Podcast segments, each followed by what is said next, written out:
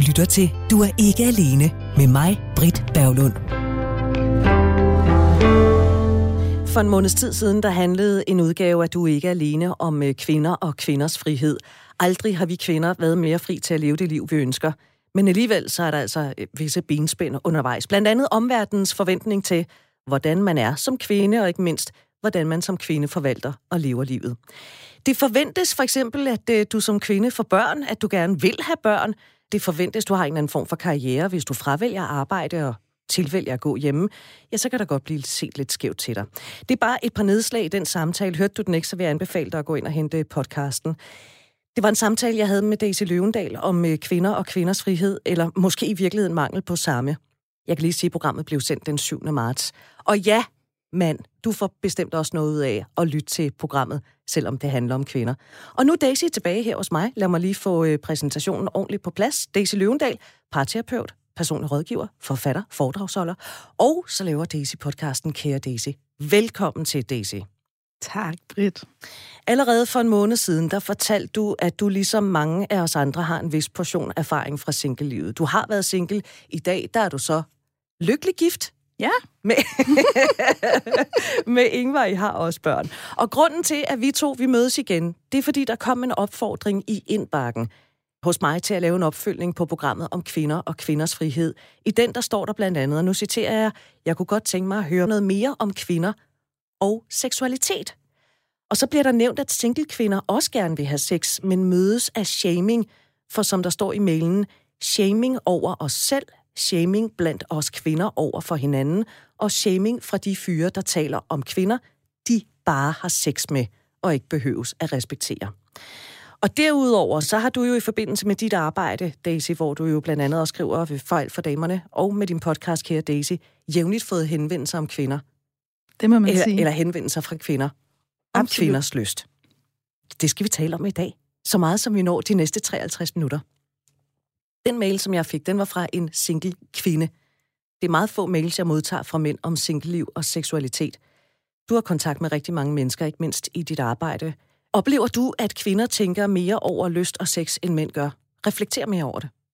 Jeg oplever i hvert fald, at kvinder reflekterer sindssygt meget over det her. Altså, det er jo virkelig, altså, sex, kærlighed, parforhold, singleliv, det er jo det store, store, store samtaleevne fra nærmest før kvinder bliver kvinder, fra de bare er piger i folkeskolen, der begynder at interessere sig for det. Det er sådan et, det er jo nærmest som om, at relationer, og hvor er jeg i forhold til det, er sådan det grundlæggende feminine drama. Når det så er sagt, så møder jeg rigtig mange mænd, også gennem mit arbejde, som faktisk er super reflekteret og har rigtig mange gode ord og tanker omkring det. Men det, de mange gange siger til mig, det er, jeg er ikke vant til at tale om det. Det er ikke noget, jeg taler med nogen om. Så for rigtig mange mænd er det en meget intim og personlig samtale, som kræver ret meget. Men når så først de sidder i samtalerummet, eller de skriver til mig, og mange gange, når mænd skriver til mig, så er det fordi, jeg måske har haft en mand inde i podcasten, og de så skriver, ej, hvor var det rart at høre fra en anden mand. Det kunne jeg virkelig, virkelig relatere til, og det har jeg bare brug for at sige, for det taler jeg ikke med mine venner om. Så har de enormt meget at sige, og når jeg først er jeg sidder med et par i parterapi, og manden han ligesom går i gang, så har jeg ikke mødt en mand endnu, der ikke havde lige så meget på hjerte og var lige så reflekteret som kvinderne. Men han skal måske bare have lov til det og give sig selv lov til at tage det rum, som han ikke har lige så meget lov til generelt i hans liv, eller mm. ikke lige så meget plads til.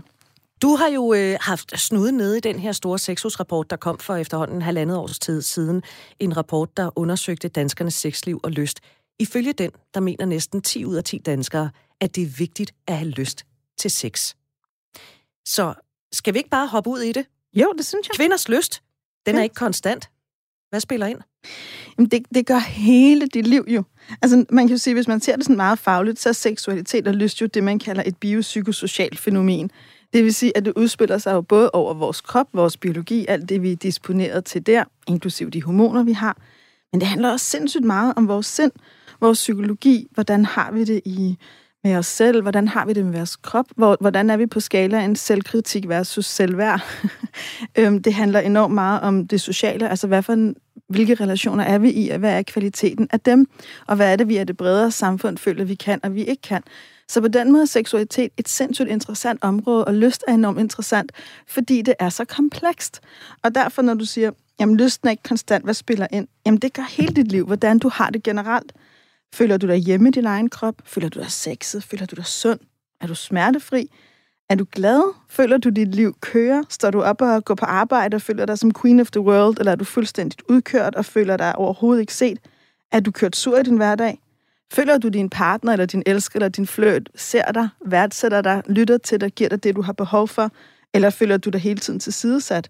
Kan du tale med dem, du har sex med? Kan du vise dine lyster, men bestemt også dine grænser? Føler du, de bliver respekteret?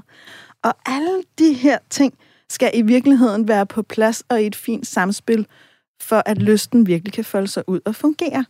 Så derfor er det et enormt komplekst, men også sindssygt spændende område af livet. Og nu ved jeg godt, at vi skal tale om kvinders lyst, men jeg har lige en øh, lampe, der står og begynder at blinke og siger, det er vel ikke kun kvinder, den spiller ind for, altså alle de her øh, parametre, der ligesom... Overhovedet ikke. Altså i virkeligheden tror jeg, noget af det, som jeg oplever, der fanger mænd rigtig meget, det er, at mænd bliver set meget som værende ren biologi, når det handler om deres lyst og seksualitet. Altså en mand, han har altid lyst, og udstyret, det virker altid, og hvis ikke det gør det, så er han ikke en rigtig mand. Altså, der er jo enormt meget selvfølelse for mænd, for eksempel i, hvordan deres penis præsterer, og det er jo et kæmpe pres. Og der er den her, det, det er jo også hele den der pornofortælling om, at manden, han står klar med pizzaen og pikken, og så kører vi bare all night long, ikke? Altså, men det er jo ikke sådan, at virkelighedens mænd er. Altså, virkelighedens mænd er jo også følsomme og trætte og udmattede, og har tankerne et andet sted, eller føler sig ikke forstået, og alt det sætter sig jo også i deres krop. Så mænd har i den grad også behov for mere frihed og mere respekt for, at de er lige så komplekse, som kvinder er. Men nu taler vi jo om kvinders lyst. Ja. Ifølge sexhusrapporten, der har 9% af kvinder lyst hver dag. Øh, er det overraskende for dig? Jeg synes, og, og inden du svarer, nu afbryder jeg dig allerede, inden du svarer, så tænker jeg, det var godt nok ikke mange. Men så kom jeg til at tænke på mit eget liv, og så tænker jeg, jamen, det er måske meget normalt i virkeligheden. Fordi jeg kan da godt gå i perioder, hvor at jeg overhovedet ikke skænker det en tanke. Det tror jeg ikke, jeg gør i hvert fald. Det er ikke noget, der sådan, øh, altså, ligger helt øh, længst fremme. Er det overraskende for dig? 9 procent af kvinder? Ej, det er overhovedet ikke overraskende. Men man kan jo sige, jeg, jeg lever jo også af, jeg bruger hver dag på at være i dybe dialoger med mennesker om de mest intime ting. Så da jeg læste befolkningsundersøgelsen, var der rigtig mange steder, hvor jeg tænkte, ah, hvor er det rart at få tal på noget af det, jeg oplever, så det er ikke bare lige præcis de klienter og de samtalepartnere, jeg har. Men det var sådan egentlig meget sådan bekræftende for mig som fagperson. Men det passer enormt meget godt med det, jeg, med det, jeg oplever når vi nu sådan snakker lidt om mænd og kvinder, så, så tror jeg, jeg, op, jeg kan sagtens genkende det der, både for mit eget liv og mine klienter, med, at kvinder også ligesom lidt kan glemme deres lyst og glemme deres seksualitet. Og det tror jeg, hvis man kigger på det sådan fra sådan meget sådan klassisk faglig seksualitetsviden, så handler det jo også om, at kvinder ikke nødvendigvis er i kontakt med deres køn, hvorimod mænd trods alt dagligt er ligesom i kontakt og har hånden ligesom på penis, om ikke andet, så når man skal på toilettet, og det giver måske en reminder. Plus, at når kroppen laver sådan nogle bio-check, om alt fungerer, og det vil sige, at der kommer en rejsning, det sker flere gange i døgnet, både for mænd og kvinder, men mænd ser og mærker det mere, hvor nogle kvinder er i så dårlig kontakt med deres underliv, at de ikke nødvendigvis lige mærker, hvad det egentlig er, der sker, andet end måske, hvis det er ubehag omkring menstruation eller andre ting. Så det vil sige, hvis ikke vores krop minder os om det, og hvis ikke vi er i så meget kontakt med vores krop, at vi minder os om det, og vi ikke har en hverdag, der minder os om, din lyst er vigtig, din seksualitet er vigtig, din sanselighed er vigtig, og vi har styrter rundt og har mega travlt og skal præstere hele tiden, jamen så glider det lidt ud af synsfeltet. Og det er jo det, jeg oplever for sindssygt mange kvinder i 30'erne, 40'erne og 50'erne, da de siger til mig, jeg har så travlt, jeg har ikke tid, det er slet ikke noget, jeg tænker over. Jeg skal være mor, jeg skal være på arbejde, jeg skal være der for mine veninder, jeg skal være der for Gud og hver mand, og jeg har 7.000 ting, eller de måske single, og det hele handler om at finde den rigtige. Og midt i alt det der, så fylder deres kontakt til dem selv, og deres selvkærlighed og deres lyst utrolig lidt. Så derfor overrasker de her tal mig ikke. Men jeg synes, det er lidt trist, når vi nu ved, at kvinder har lige så meget lyst til at have lyst, som mænd har. Når du siger glemmer, så tænker jeg, glemmer, glemmer eller lægger låg på? Det er jo svært at sige, om det er det ene eller det andet, men jeg tror, altså, og det her det er ikke en viden, jeg har, for det, det er svært helt præcis at finde ud af. Jeg tror, det lægger låg på, fordi det er jo ikke fordi, at den der tanke ikke kommer, eller lysten ikke også kommer, selvom jeg siger, at mænd står ligesom mere med deres køn i hånden, end kvinder gør. Men jeg tror, at kvinder er mere opdraget til, at lyst og sanselighed og nydelse er egoistisk og unødvendigt. Så hvis man ligesom ikke har en partner, hvis behov man skal opfylde, hvad skal det så til for? Altså, der er enormt mange kvinder, som ikke er vokset op, med en tilladelse til at nyde deres krop. Plus enormt mange kvinder har jo kropsskam. Det er jo noget af det, der fylder igen og igen og igen, også i mediebillederne. Og hvis man går og har det lidt svært med sin krop, og det man kigger på, eller det man tænker, når man ser sin krop, det er, at man skulle have større bryster og tabe 10 kilo eller 5, eller hvad det nu end er, så er det jo ikke den tanke, der indleder til, mm, lad mig nu tage sensuelt fat i min krop, og lad mig nu hengive mig til min lyst og nydelse, og hvad har jeg egentlig lyst til? Så på den måde ryger det jo væk i nogle af de fængsler, kvinder generelt er i. Men omvendt, så kan man jo så se ud af, af rapporten, at 33 procent af mænd, de har lyst til sex dagligt. 33 mod de 9 procent. Ja. Og så kan vi lægge oveni, at næsten 10 ud af 10 danskere synes, det er vigtigt at have lyst til sex. Og det er på tværs af alder og køn. Oh, det er mange tal, ikke? Det er mange tal, og det de i hvert fald og giver viser, de mening? De, for mig giver de mening, og det de fortæller mig, det er, mænd og kvinder har begge to lyst. Punktum. Vi skal holde op med alle de der underlige klichéer om, at mænd har mere lyst end kvinder. Det oplever jeg ikke. Det er ikke det, min faglige viden fortæller mig. Det er ikke sådan, at verden, når jeg sidder og taler med mennesker i min hverdag, og det har jeg gjort i 10 år. Det er ikke den erfaring, jeg har. Kvinder har lige så meget lyst til sex, til nydelse, til oplevelser, til udforskning, til helt almindelig klassisk hverdagssex, som mænd har. Bum. Men kvinders liv er anderledes. Den tilladelse, kvinder har til at dyrke sig selv, til at dyrke deres nydelse, til at dyrke deres seksualitet, er anderledes.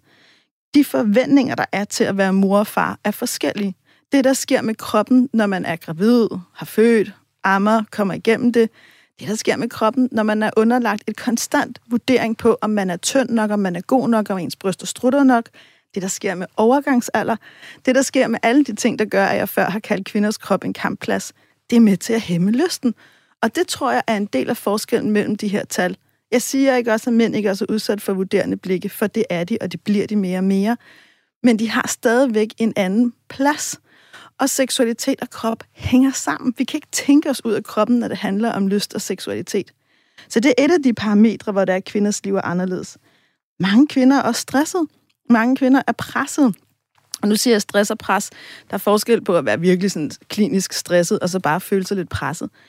Men det med også at være lidt presset, noget af det, man faktisk ved fra forskning, er også, at det er noget af det, der også gør, at der ikke er så mere, særlig meget lyst. Fordi for at lyst kan opstå, der er det godt, der er en lille smule ro på nervesystemet. Og noget af det, rigtig mange kvinder taler om, det er, at deres liv er så travlt, at der er ikke ro. Der er ikke den der pause, den der dybe vejrtrækning, som i virkeligheden også gør, at de kan mærke, hov, jeg har en krop, og den har lyst til noget. Altså, fordi der er to-do-lister, der er bim bam, og der er super meget knald på, og der er enormt meget kvinder kører den her uendelige to-do-liste. Jeg skal det og det og det og det og det og det og det. Og når det og det og det så er klaret, så kan jeg måske sætte mig ned og give mig selv en lille smule plads. Men kan kvinder ikke bare lade være med det?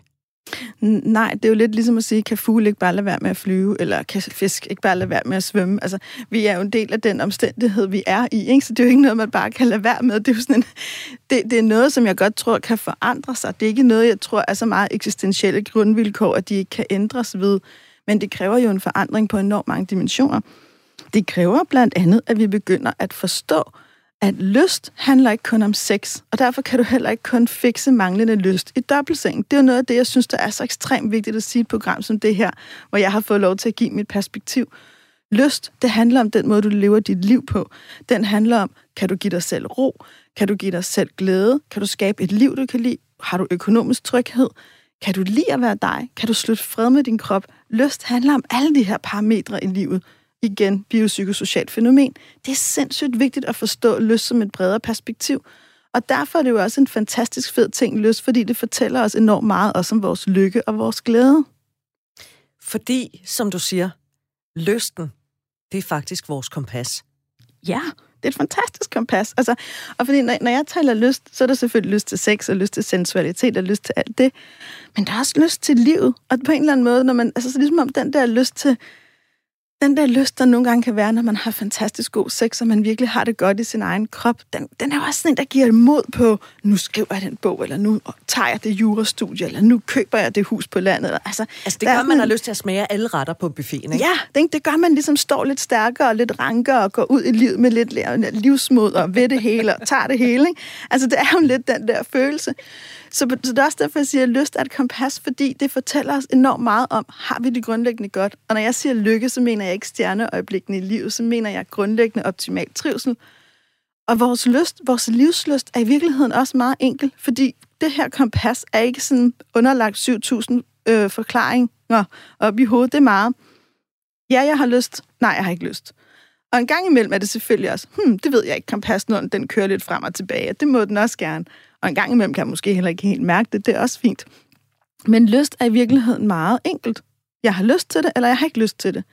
Men det mange kvinder lærer sig selv allerede for de teenager, allerede for de små piger, det er at være i forhandling med deres følelser. Det, som kvinder jo spørger mig om igen og igen, når de kommer, nærmest uanset om de kommer, og det er betalt af en eller anden stor virksomhed, der hedder lederudvikling, eller om det er betalt af en sparepenge, der hedder personlig udvikling, det er, at de spørger mig, må jeg godt have det, som jeg har det? Er det okay, jeg føler det, jeg føler? Er det okay, jeg har de ønsker og behov, som jeg har? Fordi kvinder er på meget mere socialt disponeret til at stille spørgsmålstegn ved deres følelser. Helt ned til skolegården, når lille Marie kommer og siger, jeg har ikke lyst til at lege med Henriette. Jeg synes ikke, hun er sjov. Ej, men det er jo synd for Henriette. Du kan godt forstå Marie, og så bliver Henriette ked af det, ikke? For du er jo lige gode venner med alle, er du ikke? Jo, jeg er selvfølgelig lige gode venner med alle. Men det vi jo også lærer hende der, og det er ikke fordi, jeg er imod fællesskab, eller jeg ikke synes, at inklusion og kammeratskab er vigtigt, men vi lærer hende også, at hendes egen følelser, hendes eget kompas om, hvad hun egentlig godt kan lide, det er sekundært lyst til. præcis til de behov, der er. Og det er jo det, kvinder fortæller om igen og igen og igen. Mine behov er sekundært til alle andres. Mine behov kommer efter. Og det er jo det, der giver nogle af de store misforståelser, som jo kommer hele vejen ind i dobbeltsengen. Hvor man kan sige, at jeg har arbejdet med rigtig mange par, hvor det var, at kvinden havde mindre lyst til sex end manden, men når man så begynder at åbne det også, er der også bare rigtig mange kvinder, som har dårligere sex. Ikke? Og apropos det, så er der faktisk også nogle ret interessante tal, som en gruppe forskere i USA har publiceret i 2017, som er også et stort studie med 52.000 deltagere af forskellige køn og orienteringer.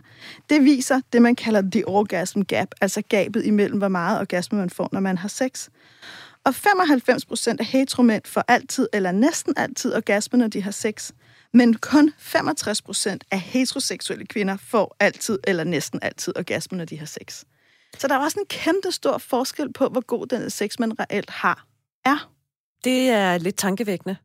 Det er meget stort, øh, hvad hedder sådan noget, hul, der er der, ikke? Mellem Præcis. de 95 procent af heteroseksuelle mænd og 65 procent af heteroseksuelle kvinder. Præcis, og det er jo ikke anderledes, fordi den her, det her studie er jo også lavet på tværs af folk, der er i parforhold og single, og det er jo også det, jeg oplever i mine, i mine konsultationer, i mine samtaler. Det, det er ligegyldigt for de her tal, om du er single eller i parforhold. Der er bare rigtig mange kvinder, der har sex, der, som der har sex med mænd, der ikke er lige så tilfredsstillende. Og når jeg lige retter mig selv, så er det fordi, der også de samme undersøgelser viser os, at kvinder, som har sex med kvinder, får mange flere orgasmer. Der er det 86 procent af de lesbiske kvinder, der altid får orgasme.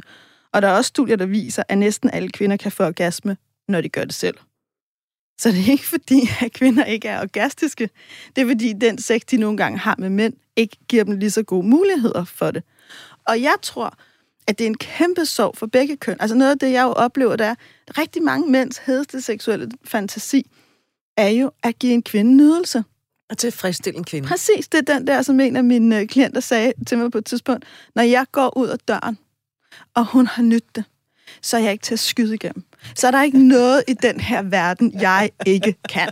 Der er ikke en forhandling, jeg ikke kan lægge ned. Der er ikke en bold, jeg ikke kan fyre i målet. Ikke? Altså, fordi det er hans ultimative glæde. Og han sagde det bare så enormt tydeligt, men jeg tror, der er, eller jeg oplever, og det er også det, studier viser, at rigtig mange mænd vil super gerne give nydelse. Men de ved måske ikke nødvendigvis, hvad de skal gøre. Og hvis det, de har lært om sex, er porno, så er der rigtig langt fra det, der foregår i porno, til det, der foregår i virkeligheden, og hvad der i virkeligheden tilfredsstiller en kvinde. Og hvis de kvinder, de er sammen med, ikke har kunnet fortælle dem, hvad de har brug for, hvis der ikke har været et nuanceret sprog om lyster og grænser og behov, og hvor er du, og hvor er jeg, og hvad er dejligt, og hvad er ikke dejligt. Hvis ikke der er et erotisk levende sprog, så er det rigtig, rigtig svært. Og det med skam, det kommer vi også ind på lidt senere, fordi der er jo også en vis del af skam forbundet med bare at tage den samtale med, hvad enten det er en partner, en fast partner, eller et, et flygtigt bekendtskab i virkeligheden. Ikke? Øhm, men når det står så gralt til med kvinder, nu får du lige øh, en million kroner spørgsmålet, det mest oplagte. Skal kvinder være bedre til at sige fra? I ja. livet? Ja, helt sikkert. Det synes jeg, de skal. Kvinder skal være bedre til både at sige fra og til. Men for mig hænger det også sammen. Altså, for mig er ja og nej fuldstændig uløseligt forbundet. Fordi vi kan kun sige stærkt nej, hvis også vi kan sige stærkt ja. I virkeligheden handler det jo også om at træffe valg og finde ud af, og det er jo der, hvor vi alle sammen er et eller andet sted i eksistentiel forstand, født alene og dør alene. Fordi du og jeg og alle andre mennesker på den her jord, vi står med nogle valg. Nogle af os har mange valg, nogle af os har få valg. Men hvad gør vi i de valg? Hvordan håndterer vi dem? Og hvis ikke vi tager den frihed på os, hvis ikke vi tager det valg på os og lærer at sige ja, nej, ved ikke, jeg vender tilbage, når jeg ved det. altså i virkeligheden at gå til livet i sit eget tempo, jamen så er det, at vi kommer til at give os selv væk og væk og væk og væk og væk, indtil vi ender med at være super presset og ikke have lyst til sex og ikke have det forhold til vores børn, vi gerne vil, og ikke bo der, vi gerne vil, og være konstant utilfredse. Og det er jo også noget af det, jeg synes er enormt rørende. Nu er der jo ikke, nu er det ikke nogen hemmelighed, at jeg arbejder meget eksistentielt i min tilgang med mennesker.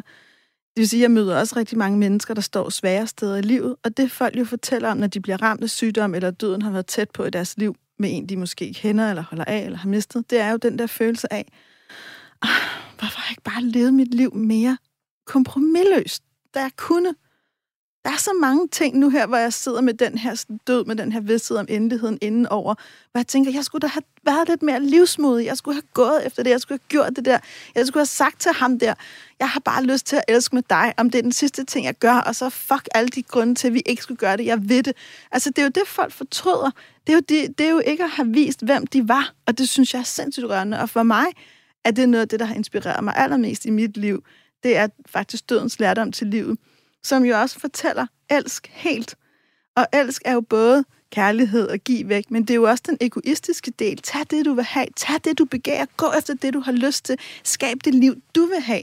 Og derfra, der er der både stor livsløst, sexlyst, der er ja, og der er nej. Og der er en helt anden tilgang i verden.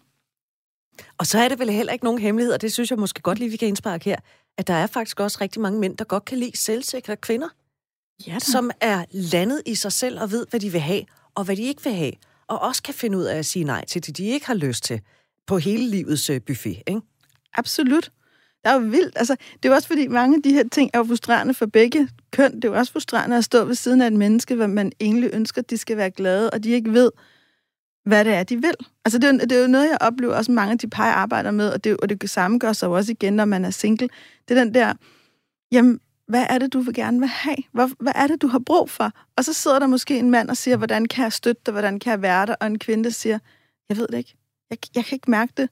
Og for mig er det, det er der mange, der bliver rigtig kede af. Og noget af det, jeg bruger at tale med folk om, det er, ja, og jeg kan godt forstå, at du er ked af, at du ikke kan mærke det. Men det er også en invitation til at finde ud af det. Det er okay ikke at vide det lige nu. Det er også okay ikke at kunne mærke det. Det er okay, at det er svært. Men så luk det ind, og så begynd så stille og roligt. Og det er jo både begyndt med, så sent som i går havde jeg en samtale med en kvinde, hvor jeg sagde, begynd med måske bare at lægge din hånd på dit eget bryst. Begynd med den lille bedste kontakt, du kan tage. Begynd med at takke dine bryster, for de er dine, trods hun kalder dem hele tiden teposer. Vi skal også lige arbejde lidt med hendes sprog, ikke? Altså, jo, altså, fordi så bliver det teposer. Jamen, så bliver det teposer, men du kunne starte med at øve dig i at lægge din hånd på dit bryst og sige, tænk, at jeg har det her bryst. Og det kan være, at du så næste gang lægger hånden på maven, og det kan være, at den til sidst ryger helt sydover. Og det kan være, at du bare skal øve dig i at sige, jeg har ikke lyst til at spise kød mere, jeg har lyst til at være vegetar, i hvert fald i dag. Og så stille og roligt med små skridt, så sker der noget andet. Og det kan godt være, at der går noget tid, før du er parat til at tage hans hånd og lægge den på dit bryst. Eller før du er parat til at sige ja til hele middagen. Men det er okay at sætte sig til bordet og bare spise lidt af forretten. Og jeg tror, at rigtig mange kvinder har behov for at lære det der med, at man må godt sige ja, og så sige nej. Og man må også gerne sige nej, og så sige ja. At vi behøver ikke at være så konsekvente. Og det er jo også der, hvor der er kvinder nogle gange er opdraget til, at det er all in or nothing. Altså det behøver det jo ikke at være. Heller ikke for mænd.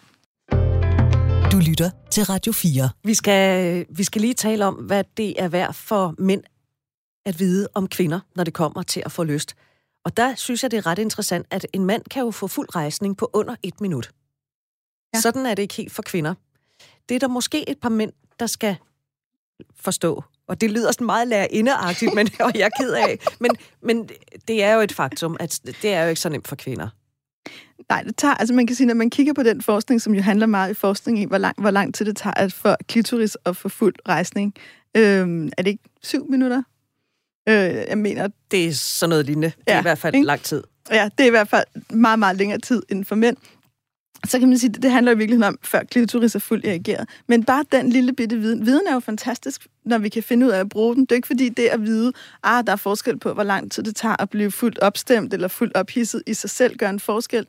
Men hvis du går ind i dit sexliv med den viden, og måske allerede sådan på sengekanten, som mand sætter tempoet ned og tænker, okay, det tager syv gange, hvis vi bare tager det tal, syv gange længere tid for hende at blive fuldt ophidset. Så jeg skal sætte tempoet syv gange ned. Så lover jeg dig, der sker noget andet i det soveværelse. Jeg tror faktisk, det er 20 minutter. 20 minutter? Ja. Det er jo også lang tid. 20 minutters forspil er ofte nødvendigt, før klitoris får fuld rejsning. Sådan, ikke? Men det kan man jo så starte med, ikke? Så kan man jo starte med at bruge god tid på at sætte scenen, på at kigge hinanden i øjnene, på at lande i sin krop, apropos det der med nervesystemet, på måske at tale lidt om lyster og grænser for det, der skal foregå. Og så kan man starte med at bruge 20 minutter på bare, at hun forklarer, bliver klar. Og hun skal nok, noget mænd skal vide om kvinder, det er, hun vil det samme som dig. Kvinder er lige så liderlige og har lige så meget lyst til sex, som du har. Men det kan være rigtig klogt at vente til, hun siger ja. Og hvis du kan vente dertil, hvor hun virkelig tigger og beder dig om det, så har du gjort både dig selv og hende en kæmpe tjeneste. Men det er et andet mindset. Det er et andet mindset at gå ind med. Og mænd er jo ligesom kvinder i, i vores generationer jo opfosket med det der porno billede på sexlivet, fordi enten har man hørt en eller anden skolelærer stå og sige et eller andet om hiv og kondomer, eller endelig være, eller også så har man hørt, eller også så har man set porno. Og det gør jo også, at vi i virkeligheden ikke noget sted har lært den intime kommunikation, den erotiske kommunikation, det at sætte grænser, det at give udtryk for lyster. Og derfor er der jo rigtig mange ting, vi ikke ved om hinanden.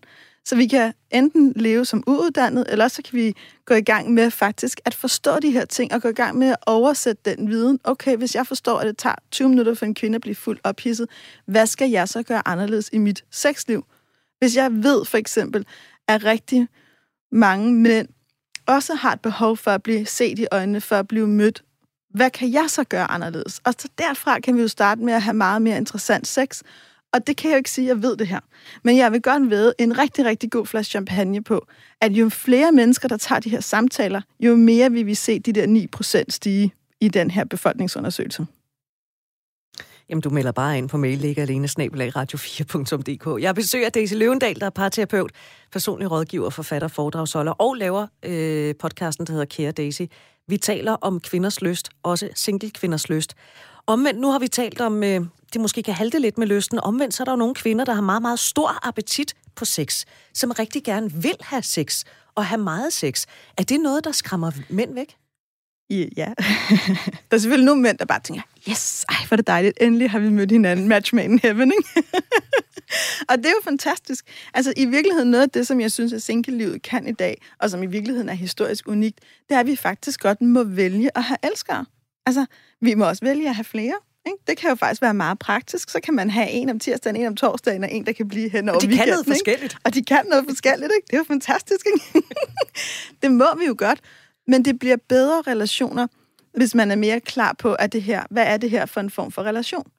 Så man kan sige, der er en frihed, som vi også skal have lov til at udnytte. Den har jeg noteret. Noget af det, der, øh, der står i den mail, som jeg modtog fra en single kvinde, det er, og jeg nævnte tidligere, shaming over os selv, shaming blandt os kvinder over for hinanden, og shaming fra fyre, der taler om kvinder, de bare har sex med, og dermed ikke behøver at respektere. Hvorfor er det, vi føler skam over at, at have lyst, også selvom der måske ikke er en partner? Det er jo i virkeligheden er det jo super, i virkeligheden er det jo super trist, og jeg, og jeg kan virkelig godt genkende det, du siger, fordi nogle af de kvinder, som har meget lyst, og dem er der jo også, og det er jo lige så almindelige og lige så feminine som alle de andre. Enten er det jo nogen, der har formået at, at lave et liv, og mange gange har de jo lavet et liv med nogle mennesker, hvor det ligesom er tilladt, og måske har de haft nogen, rigtig mange af dem, jeg møder, der har det sådan, har haft nogen i deres liv, der ligesom de har set op til, der ligesom har erobret deres lyst, altså de ligesom kan gå i, i, den, i den retning. Men, men jeg tror, at det ligger stadigvæk, selvom vi er et, historisk unikt tid, hvor vi har mere lov til at have sex end nogensinde før, hvor vi ikke behøver at blive gravide af det, hvor vi ikke behøver at gifte os med vedkommende, fordi vi har sex med dem, så ligger vores kulturarv, der er jo stadigvæk super tungt på os. Og der er jo stadigvæk den der forestilling om, der deles af mange, at hvis en kvinde har sex med mange, så er hun billig, og så er der noget galt med hende, og så har hun kastet sig selv i grams. Og det er jo nogle gange, når man siger de her ting, så kan det lyde så oldnordisk, men jeg kan, jeg, jeg, jeg kan kigge dig i øjnene lige nu og sige, der er ikke en uge på mit kontor, hvor jeg ikke møder kvinder mellem 20 og 60, der fortæller mig, at den stemme er inde i deres hoved. Ikke? Altså som en af dem, hun sagde her i, den, i sidste uge, jeg har sådan en stemme fra min mor, der siger, du skal ikke kaste din fjams i grams. Ikke? Altså, og det har hun sådan fået at vide helt vildt, sådan fra hun var 14 år det står bare gammel. Blinker. Det står bare blinker, og hun var bare sådan en 14-årig pige, der helt uskyldigt tog hotbands på til en fest en gang i 90'erne, og skulle danse med ham der fra parallelklassen, og for at vide, inden hun tager afsted, ja, nu skal du ikke kaste din... Ikke? Altså, og det, her, det er jo den der shaming, det er jo den der, nu skal du ikke gå ud. Hun stod sikkert der i sin livskraft, i sin hot pants, og følte sig bare som, ja, yeah, jeg skal bare ud, og jeg skal danse med Michael, og uh, det bliver fantastisk. Og hendes billede var slet ikke, at hun skulle have sex. Hun drømte om at prøve at kysse med en, og altså, hun var et helt andet sted. Og så kommer den der voksen og formaner en voksen, hun elsker hendes egen mor, og det giver hende jo en følelse af at være forkert. Og det, der er så svært med skam, det er, skam siger ikke, det var forkert. Det var en dum beslutning, eller det skulle du have gjort anderledes. Det er skyld. Skam, det rammer dig. Det er, du er forkert. Hun fik faktisk at vide, da hun begyndte at træde ind i sin lyst som teenager, og træde ind i hendes livskraft, og træde ind i den del af sin egen power. Det er forkert. Det er beskidt. Sådan må du ikke være det. Og det er der jo sindssygt mange kvinder, der, har, der i deres egen versioner har fået den historie. Og derfor deler jeg den her historie nu, fordi den ikke er unik. Og jeg ved godt, at rigtig mange mødre og fædre, der har sagt det samme, har jo gjort det, fordi de var bange. Meget af det, man er bange for som forældre, det er jeg selv bange for som forældre, både på min søn og min datters vegne. Det er jo overgreb. Jeg frygter det, den der... Altså, når jeg læser en voldtægtshistorie, så sover jeg nærmest ikke om natten, fordi jeg er så bange for, at der skal ske mine elskede børn noget. Det der, det der, det, fordi overgreb er så voldsomme, og vi ved, at de eksisterer. Den frygt ligger så indgravet i kvinders lyst og deres seksualitet. Vi har, vi har gjort den til en del af os. Så hver gang vi mærker en lyst, så mærker vi tit også en frygt. Altså, så det er helt tilbage til, på et tidspunkt blev det her program af en mandementor spurgt, hvorfor kan kvinder ikke bare overgive sig til fløten og dansen, hvis de møder en? Fordi de er bange. Fordi de er bange for, hvad han så forventer. Fordi de er bange for, hvad han så forventer, hvis de går med ham ud i sommernatten. Fordi de er bange for, hvad han føler, han har ret til, hvis de går med op i lejligheden og tager den drink. Kvinder lever med en kæmpe frygt, og det er derfor, vi er nødt til at gøre det mere trygt at være kvinde og mand, for at vi kan, gøre, for at vi kan give seksualiteten og lysten mere plads. For vi kan ikke give os selv fri til at lege og have lyst, hvis vi er bange. Og det er derfor, vi er kommet til at shame vores sønner og døtre. Det er derfor, vi kommer til at shame os selv. Fordi vi i virkeligheden er bange for, at det kan koste os livet, eller koste os vores psykiske sikkerhed. Så derfor er Derfor er den her shaming så stor og så tung og så farlig, og der er så enormt meget, vi i den her tid skal have ryddet op i. Vi skal have ryddet op i en grundlæggende misforståelse om, at seksualitet er farlig. Og så skal vi have flyttet seksualitet og nydelse ind i nogle samtaler, der nemlig handler om livskraft, om livsmod og nydelse og sanselighed og at tillade sig selv det gode liv. Og det vil sige, for at tale om lyst, så er vi også nødt til at tale om at passe på dig selv og selvværd, og hvordan du har det med din krop. Og vi er nødt til at holde op med at tro, at hvis man fungerer, altså hvis man er ligesom 8 ugers undersøgelsen, så går man til lægen, og så får man at vide, ja, der er passage, sex er sundt, og du øh, tisser ikke, når du nyser, videre. Ikke? Men det er så lille et perspektiv, og det er jo det eneste perspektiv, der mange gange både mænd og kvinder mødes med i forhold til deres seksuelle sundhed. For der er ikke noget sted, hvor vi i virkeligheden varetager det, jeg synes er de vigtigste samtaler, nemlig om nydelse, lyster, grænser, selvværd og selvkærlighed. Og der er det jo også værd at bemærke, at der jo heller ikke bliver forsket super meget. Altså dels bliver der jo ikke forsket, hvis man taler kvindesygdom som sådan, det bliver der ikke forsket rigtig meget i. Og der bliver stort set heller ikke forsket i, øh, i kvinders øh, lyst og seksuelle nydelse. Nej, seksuel nydelse er jo i virkeligheden noget, man ikke, har, man ikke ved særlig meget om, og man ikke har givet særlig meget plads. Og igen, det er lidt det samme. Man har forstået seksuel sundhed meget for sådan... Det er også fordi, det er, det er lægefagligheden, som jeg har stor respekt for, der har siddet på meget den her viden, og det har ligesom handlet om, virker mekanikken? Ikke? Er der noget, der kan komme op og ned? Er der noget, der kan åbne sig og lukke sig? Ikke? Er, der, er der noget, vi kan fikse? Er der noget, ikke? Det, men, og det er jo fint. Stor respekt for det. Det er super, super, super vigtigt. Det kan bare ikke stå alene. Og vi er også bare nødt til at erkende, at de eneste, der i virkeligheden har taget sig af det, det er kunsten. Det er, det er teateret, det er litteraturen, det er poesien, det er dansen, det er musikken. Det er jo ikke fordi, der ikke er viden, eller ikke er erfaringer, eller ikke er oplevelser omkring det her. Vi mangler bare at få de dele af livet til at mødes. For rigtig meget af lyst er ligesom poesi ikke nødvendigvis nemt at forstå eller super enkelt at afkode, og måske er der ikke et facit, men der er stadigvæk en dør, der åbnes, en tanke, der gror, en idé, der udveksles mellem mennesker. Og det er vigtigt, og det er ikke et problem, at vi ikke kan sætte det på faste formler. Det er en del af det smukke ved det, og det skal vi heller ikke prøve på. Men vi skal give nydelsen og kvinders nydelse og sanselighed mere plads i vores samtaler og i vores liv. Hvis man som single finder en eller måske et par stykker øh, at være sammen med, så kan skammen jo også godt komme til, til udtryk ved, når man er gået hjem, eller de er taget hjem, eller den er taget hjem efter et par timer, så kan der godt komme sådan en følelse af at øh, være blevet brugt. Ja. Men sandheden er vel i virkeligheden, når man tænker over det, at det bare er to mennesker, der bruger hinanden. Ja, eller to mennesker, som nyder hinanden. Eller to ja, mennesker, som bruger, har det sjovt sammen. Det så negativt, fordi det er sådan noget, man... Ja, ja, ja. Nå, men det er jo vigtigt, det du siger, Britt, ikke? Og i virkeligheden, når jeg understreger det ikke for at fange dig på det, det er jo ja. fordi, det du giver udtryk for, og nu ved jeg jo godt, hvad du mener, for det kan jeg forstå at høre i det her program, og jeg har lyttet til det generelt, det er jo, at der ligger stadigvæk den der gamle tanke om, at hvis en kvinde giver sex, så er det fordi, hun skal have noget, altså økonomi, tryghed, øh, ægteskab, børn, øh, gården, alt det der, ikke? Og mænd de har selvfølgelig lyst, og derfor skal de have det, og det er også lidt deres rettighed. Ideen om pligtsex lever jo også stadigvæk, og det lever i kvinder, at de føler, at når de giver sex, så har de givet noget, og hvis ikke de får noget igen, så er de blevet brugt.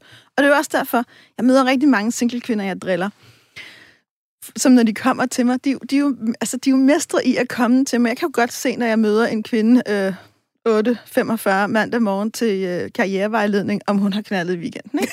Så når hun kommer ind ad døren sådan, hey, hej, uh, og bare sådan sætter sig ned og bare ligner en million og bare stråler og kaster lidt med hår, så tænker jeg, nå, det var en god weekend, ikke? og noget af det, hun jo, tit siger, det er, at jeg har bare mødt den her fyr, han er bare helt fantastisk, jeg kan virkelig se os sammen. Og så kører jeg hele den der forelskelsesplade, fordi det er det, de føler, de skal. Det, det, det er forbudt at sige, jeg mødte bare en, og så røg jeg totalt ind i sex, og jeg er fuldstændig high på oxytocin og nydelse, og det var mega sjovt, fordi det må man ikke. Det er jo for egoistisk, det er lidt for dirtigt. Derfor er det lidt bedre, hvis man nu er vild med ham, og man godt kan se et eller andet perspektiv i det. Så det er jo den fortælling, single kvinder hele tiden fanger sig selv i at de hele tiden møder en, som de så er vilde med, og så skal de se en anden fremtid, og så går de i gang med at gøre alt muligt for, hvornår skal vi se, så han har ikke ringet, og de, de kører ind i det. Og nogle gange, når jeg udfordrer, at det jo ikke altid dem på det, så er der også rigtig mange kvinder, single kvinder, jeg møder, der siger, måske er det egentlig ikke, fordi jeg gerne vil ham, vil ham på den måde. Måske var det også bare en super dejlig oplevelse. Og så er vi tilbage til, men Daisy, må jeg godt bare føle det? Ikke? fordi det ligger i os, at det er forkert. Ikke? Det er beskidt. Ja, så har du kastet den der i grams, ikke? ja, og, det, og man må gerne føle det. Ja, du må. Du må gerne føle det. Du må gerne indrette dit liv, som du vil, og du må gerne være optaget af andre ting, end at få et parforhold og en mand, og du må gerne, mens du er optaget af at gøre karriere eller blive højesteretsagfører, eller hvad du nu gerne vil, så må du gerne have elskere, og du må gerne nyde dem. Og du må også gerne være gode venner med dem, og have respekt for dem, og skrive sms'er om alt muligt andet, og du må faktisk indrette dit liv lige præcis, som du vil. Men det er ikke altid, det føles sådan. Og det er det, jeg også mener med, at vi stadigvæk ikke er fuldstændigt frie, fordi vi er stadigvæk underlagt alle de her forestillinger om, hvordan livet burde være. Mm. Når vi taler om lyst, når vi taler om sex mellem øh, to mennesker, og lad os bare holde os til to i første omgang. Jeg ved godt, Nå, men altså, man kan, man, man kan udvide. Så kan man godt, men det er virkelig, fordi jeg synes, at det her spørgsmål, det mønter sig på to mennesker. Øh, fordi der er jo nogen, der har bedre seksuel kemi end andre. Ja. Hvad handler det om? altså, jeg er med på, at man kan have kemi, når man taler sammen, og man... Ja, jeg synes egentlig, jeg synes, at du er et fedt menneske. Ja, det synes jeg nok, at du er. Eller du ved, man kan klikke øh, som mennesker. Det kan man også seksuelt. Ja. Og man kan også lade være seksuelt, selvom man måske i virkeligheden møder en, man synes er helt vildt dejlig. Ja. Og så er der et eller andet med en seksuel kemi. Præcis. Så man, man møder en, man synes, de er helt vildt søde, ikke? Og når man så har sex med dem, så tænker man, puh, det var den der kaffe fra tanken. Ikke? altså, den, den behøver jeg ikke at drikke igen.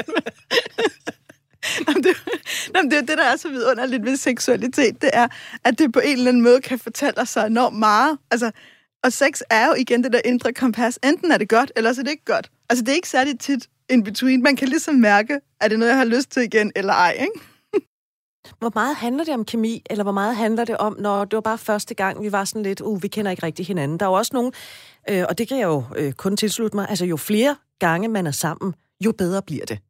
Fordi man skal også lære hinanden at kende, og man skal lære hinandens kroppe at kende, og hvad har du lyst til, hvad har jeg lyst til, og sådan noget. Mm. Så hvor meget handler det om, at den der øh, kolbekaffe, der har stået lidt for lang tid nede på tanken, kan blive måske ikke en kaffe latte, men derhen af. Den kan piftes lidt op, ja, mener måske. du ikke? ja, kan den det? Nogle gange kan den. Altså, no- nogle gange kan den jo. Altså, så kan man hælde den over isterninger og køre den til en iskaffe. Men jeg tror, i mit hoved, der er seksuel kemi ret vigtigt. Øh, og der er jo nogle mennesker, som har kemi på rigtig mange måder, men ikke nødvendigvis har det seksuelt.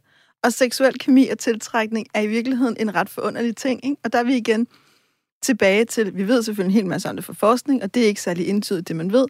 Og det, men det er jo også noget af det, der er meget beskrevet. Altså, vi ved jo godt, når vi virkelig har lyst. Ikke? Altså, og jeg er sikker på, at selvom Romeo og Julie måske havde haft dårlig sex første gang, så havde tiltrækningen været så stor, at de nok havde fundet ud af at prøve et par gange til, og så havde de nok fået det til at spille. Altså, men, men der er en lyst. Ikke? Og hvis den lyst og den kemi ikke er der til at prøve igen, så, så, så synes jeg også, det er fint at acceptere. Altså jeg tror egentlig, at for mig er seksuel kemi noget af det, som egentlig er ret vigtigt. Og jeg tror ikke, det er alt, vi kan lave om. Det er ikke alt, vi kan forme. Vi kan ikke tage en hver mand og sige, jamen jeg kan jo se, at du har samme værdier som mig, og du stemmer også på det samme, og du kan også godt lide økologisk mælk, og jeg kan jo se, at du måske gerne vil have børn, og det vil jeg også gerne, og så vil jeg bare have det der til at fungere. Altså, nogle gange bliver det sådan forkrampet, og nogle gange tænker jeg også, ja, ellers så fungerer det bare ikke. Og så må du bare erkende, at det, der ser rigtigt ud på papiret, ikke nødvendigvis er det i virkeligheden. Og du kan blive tiltrykket af et menneske, hvor du tænker, Jamen, altså jeg havde for eksempel en, en ven, jeg har, der er single, som mødte en på et tidspunkt, han sagde, hvorfor skulle jeg helt ud på den yderste venstre fløj for at blive tiltrykket af en? Det er mega irriterende, det passer overhovedet ikke i mine værdier. Hvor jeg bare måtte sige, nej, det, der, der kan være mange ting, venstrefløjen har lært om. Ikke andet kan du lære det om dig selv, at din tiltrækning ikke nødvendigvis gør det, du vil, og det er måske noget af det, der er tiltrækkende. Altså, for mig at se, at tiltrækning af seksuel kemi jo et af livets under, og det er jo ikke alt, vi skal undersøge til bunds. Nogle gange skal mirakler også bare have lov til at være lidt uforståelige. Og så må man jo gøre op med sig selv i ens eget liv, hvor meget værdi man tillægger det. Hvornår vil man ligesom prøve at peppe den her kaffe op? Og hvornår tænker man, ved du hvad, jeg kører til Vesterbro, der ligger Ingehaveplads, der er 10 kaffebar rundt om Ingehaveplads, jeg prøver en af de andre. Måske er der en skidegod latte, der passer lige til mig. Ja, og så var det en oplevelse, som man så kan putte om i rygsækken, ikke? Præcis. Du lytter til uh, Radio 4. Du er ikke alene. Jeg har besøg af Daisy Løvendal, parterapeut, personlig rådgiver, forfatter, foredragsholder og også indehaver af podcasten, hvis man kan sige det på den måde. Daisy laver podcasten, der hedder Kære Daisy, og vi taler jo altså om kvinders lyst, også single kvinders lyst. Vi har ikke så lang tid tilbage, Daisy, men jeg synes, vi er nødt til, i forlængelse af det her, som vi lige var inde på for nogle minutter siden, med at bruge og blive brugt. Altså den tilgang, mænd og kvinder har til sex. Også det sprog, som vi vælger at bruge. I, øh, i sexårsrapporten, som jo faktisk er verdens største befolkningsundersøgelse, der er blevet øh, lavet om seksualitet og seksuel sundhed. 62.000 danskere har svaret på spørgsmål. Den udkom her for et andet års tid siden. Der kan man læse, at mænd og kvinder, de er slet ikke så forskellige, eller har så forskellige tilgange til sex, som jeg troede. Øh, stort set lige mange mænd og kvinder siger, at de har sex for at give og modtage omsorg og kærlighed. Altså hvis man kigger på mænd, så er det 76 procent. På kvinder, så er det 75 procent. Er, er det et tal, du er overrasket over? Overhovedet ikke. Altså igen, noget af det, jeg synes, der var så fantastisk ved sexus, det var, at den bekræfter nogle af de erfaringer og tanker, jeg har fra at have brugt rigtig mange år af mit liv på at tale med mennesker. Så man kan sige, det jeg jo har meget af, det er historier, det er erfaringer, det er, hvordan ser det levet liv ud. Og jeg elsker den her undersøgelse for at sætte noget mere faglighed bag og noget mere viden, og hvordan ser det egentlig ud for de andre. Og ja, det synes jeg er vigtigt, for man kan blive fanget i stereotyper. Og noget af det, jeg synes, der er så fantastisk ved sexus, er, at den faktisk giver os videnskabeligt belæg for at holde op med at tale i nogle af de der klichéer. Nej, mænd har ikke mere lyst end kvinder. Altså, nødvendigvis. Og, og når der er der er de forskelle, så er der også nogle gode grunde til det. Blandt andet ved at kigge på det, det orgasm gap. Nej, mænd vil ikke have sex af nogle andre årsager end kvinder. Det er ikke sådan, at kvinder vil have nærhed, og mænd de vil have udløsning. Mænd og kvinder er faktisk meget ens i deres motiver for, at vi har sex. Og mænd og kvinder oplever mange af de samme parametre som værende god sex. Og så er der selvfølgelig individuelle forskelle, og der er også kønsforskelle, men der er større individuelle forskelle, end der er kønsforskelle. Og noget af det, jeg synes, at vi skal bruge det til, det er, at vi skal holde op med at møde andre og tro, vi ved, hvad de vil.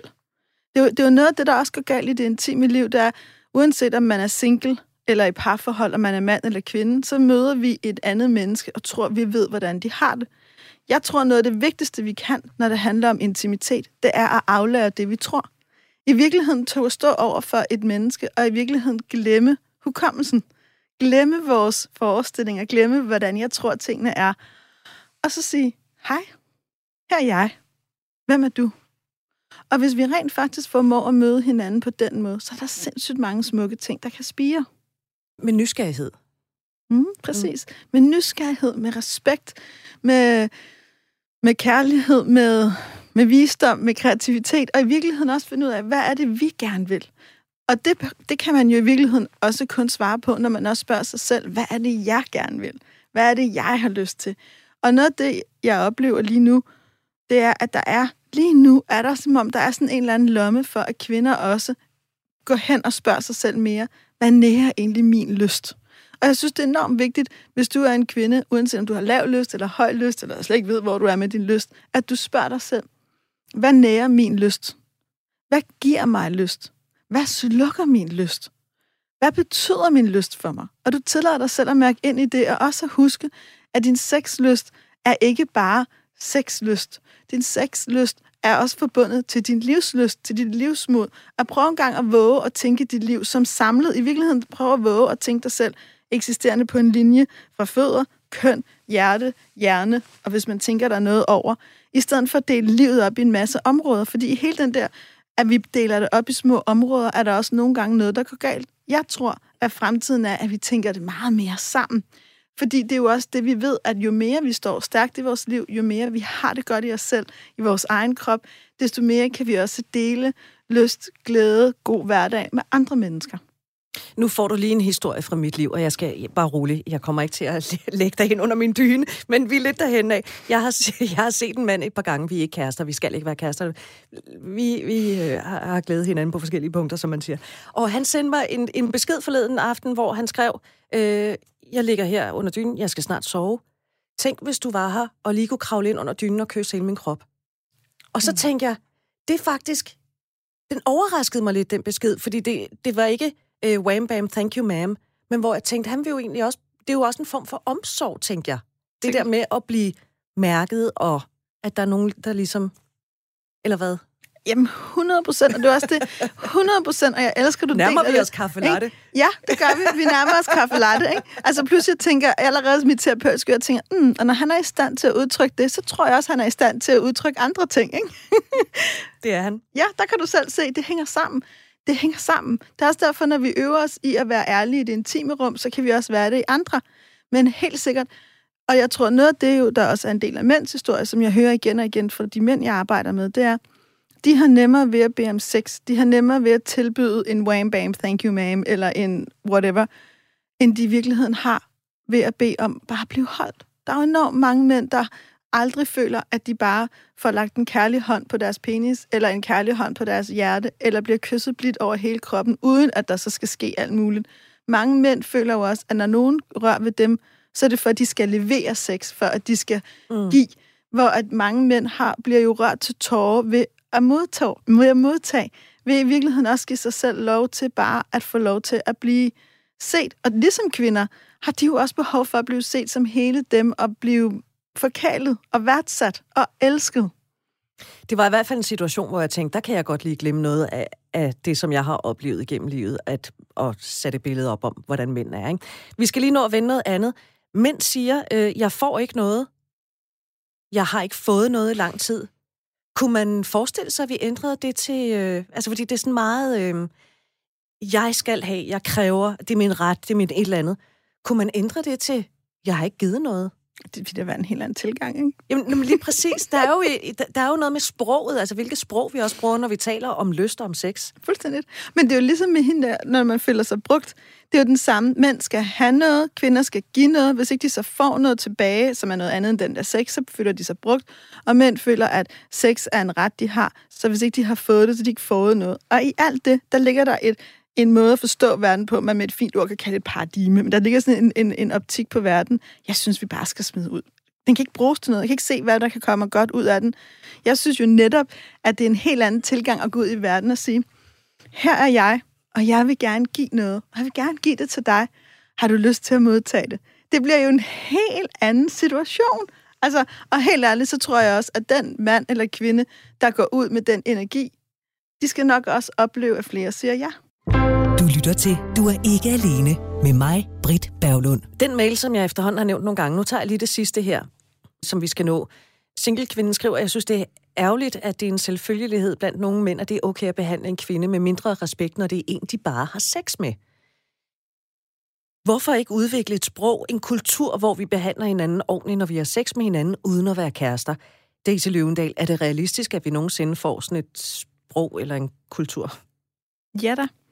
Altså, det tror jeg ender lidt på, fordi jeg tror faktisk ikke, at, at det andet, det hun beskriver, selvom der er masser, der beskriver det, og sagtens kan genkende det, i virkeligheden gør nogen lykkelige. Og igen, jeg tror, vi skal gøre alt, hvad vi kan for at skabe lykkelige liv hos så mange som overhovedet muligt. Lykkelige liv, fyldt med glæde, fyldt med mening, hvor vi gør en forskel, hvor vi bidrager til fællesskabet og løfter hinanden. Og det starter jo også med, at vi taler ordentligt. Og ja, det tror jeg faktisk dybest set, vi alle sammen vil. Fordi den mand, der behandler en kvinde dårligt, eller kalder hende billig, eller ikke gider at svare på hendes besked, når de har haft sex, er jo lige så meget fanget i hans lort, som hende er, der så alligevel tager telefonen næste gang han ringer. Det, vi er jo alle sammen fanget i det, men det er jo ikke det, der gør nogen af os ultimativt godt. Det er jo ikke det liv, når man ligger på den sidste dag, man har lyst til at tænke på, at det var det menneske, man var. Og på den måde er jeg jo egentlig positiv. Jeg tror på, at vi mennesker gerne vil det gode, og jeg tror på, at, at det er godt. Så ja, og, og det, at vi taler om det nu, er jo i virkeligheden et lille, lille, lille bitte skridt. Og hver gang tænker jeg, at man, at man sender en anden besked, eller man retter sig selv og siger, undskyld, jeg skrev en, jeg skrev en mega latterlig besked, må jeg godt sige undskyld og skrive den her i stedet for. Hver gang vi trækker vejret dybt og lukker øjnene og tænker, så tør jeg ikke, men nu siger jeg alligevel, jeg kunne godt tænke mig, at du brugte 20 minutter på bare at røre ved mig, og så kan det godt være, at jeg ikke vil have mere. Er det okay? så gør vi et oprør så gør vi en forskel. Så er det ikke en lille bitte ting, så er det en kæmpe stor ting, som er med til at skabe, at verden bliver anderledes. Så vi skal alle sammen love hinanden, at vi i dag går ud og gør det bedre. Og gør os mere umage. Og har lidt mere respekt for hinanden. Ja. Fordi vi er jo hvis man taler singler, og singler, der mødes på kryds og tværs og bare har lyst til hinanden og alt sådan noget. Vi er jo i bund og grund i, i, bund og grund i samme båd. Ja, præcis. Altså, der er jo ingen grund til at skubbe hinanden ud over reglingen, tænker jeg. Nej, og os, der er i parforhold, ved ikke, hvornår vi bliver singler. Vi har alle sammen behov for at, at sejle en god kollektiv båd, ikke? og så er jeg jo også den opfattelse, at hvis man har en, en person, som enten det er en mand eller kvinde, der, der vælger, når man så har været sammen med ikke at svare på en, en øh, besked, eller hvad det end kan være, eller skriver en lortebesked, for at sige det mildt, der er jeg jo ude i, at jeg synes jo ikke, man skal belønne øh, dårlig opførsel. Så der vil jeg jo lukke fuldstændig med det samme ned for den kontakt. Men det kan jo godt være lidt svært. Specielt hvis den der sex, den er god. Ja. Så what to do, Daisy Løvendal, øh... og du øh, har en anden minut til at svare på det. Jamen, der vil jeg sige, at det kommer an på, hvem du er, hvad din værdi er, ikke? Fordi hvis du kan have sex med nogen, og du kan vide, at det her er ikke en særlig rar person, han ghoster mig, han, vi kan ikke tale sammen om andre ting, men jeg vil godt mødes en gang imellem og have sex. Hvis du kan gøre det, og det fungerer for dig, og du ikke bliver ked af det, og du ikke bliver skamfuld, og du ikke bruger al din levende anden tid på at gå og tænke på, om han så skriver igen, så er du fri til at gøre, hvad du vil, og det kan jeg sagtens se det fede i. Men jeg synes, du skal være virkelig ærlig over for dig selv. Og nogle gange, så skal man også vælge noget fra, fordi det i virkeligheden ikke er godt for en, fordi det skader ens selvrespekt, fordi at man er bange for ikke at få den der gode sex, men man skal nok være mere bange for at miste sig selv. Så jeg vil sige, til hver en tid, så skal du vælge det, der bygger dig mest op, hvor du føler, du står allerstærkest i dit liv, hvor du er allermest tro mod dig selv, og så skal du have tillid til, at så går det. Og selvom det ikke går, så går du hjem, og så tager du den bedste glideolie, du kan finde den bedste glidecreme, den største selvkærlighed, og så er du din egen bedste elsker. For det kvinder også skal huske, det er, god sex kommer ikke nødvendigvis for andre. Meget vidunderlig sex i historien er gået ned, når en kvinde fik lov at være sig selv. Vi kan simpelthen ikke slutte på, øh, på et bedre sted. Daisy Løvendal, parterapeut, personlig rådgiver, forfatter, foredragsholder og laver også podcasten Kære Daisy. Tak fordi du vil være her i dag. Tak fordi jeg måtte komme. Du har lyttet til Du er ikke alene. Du kan øh, finde det her program, hvis du er kommet sent i det som podcast. Det kan du også med alle tidligere udsendelser, enten i Radio 4's app, eller der, hvor du plejer at hente dine podcasts. Og så høres vi ved om en uge, fordi nu er der nyheder. Programmet er produceret af Pibesovs Productions for Radio 4.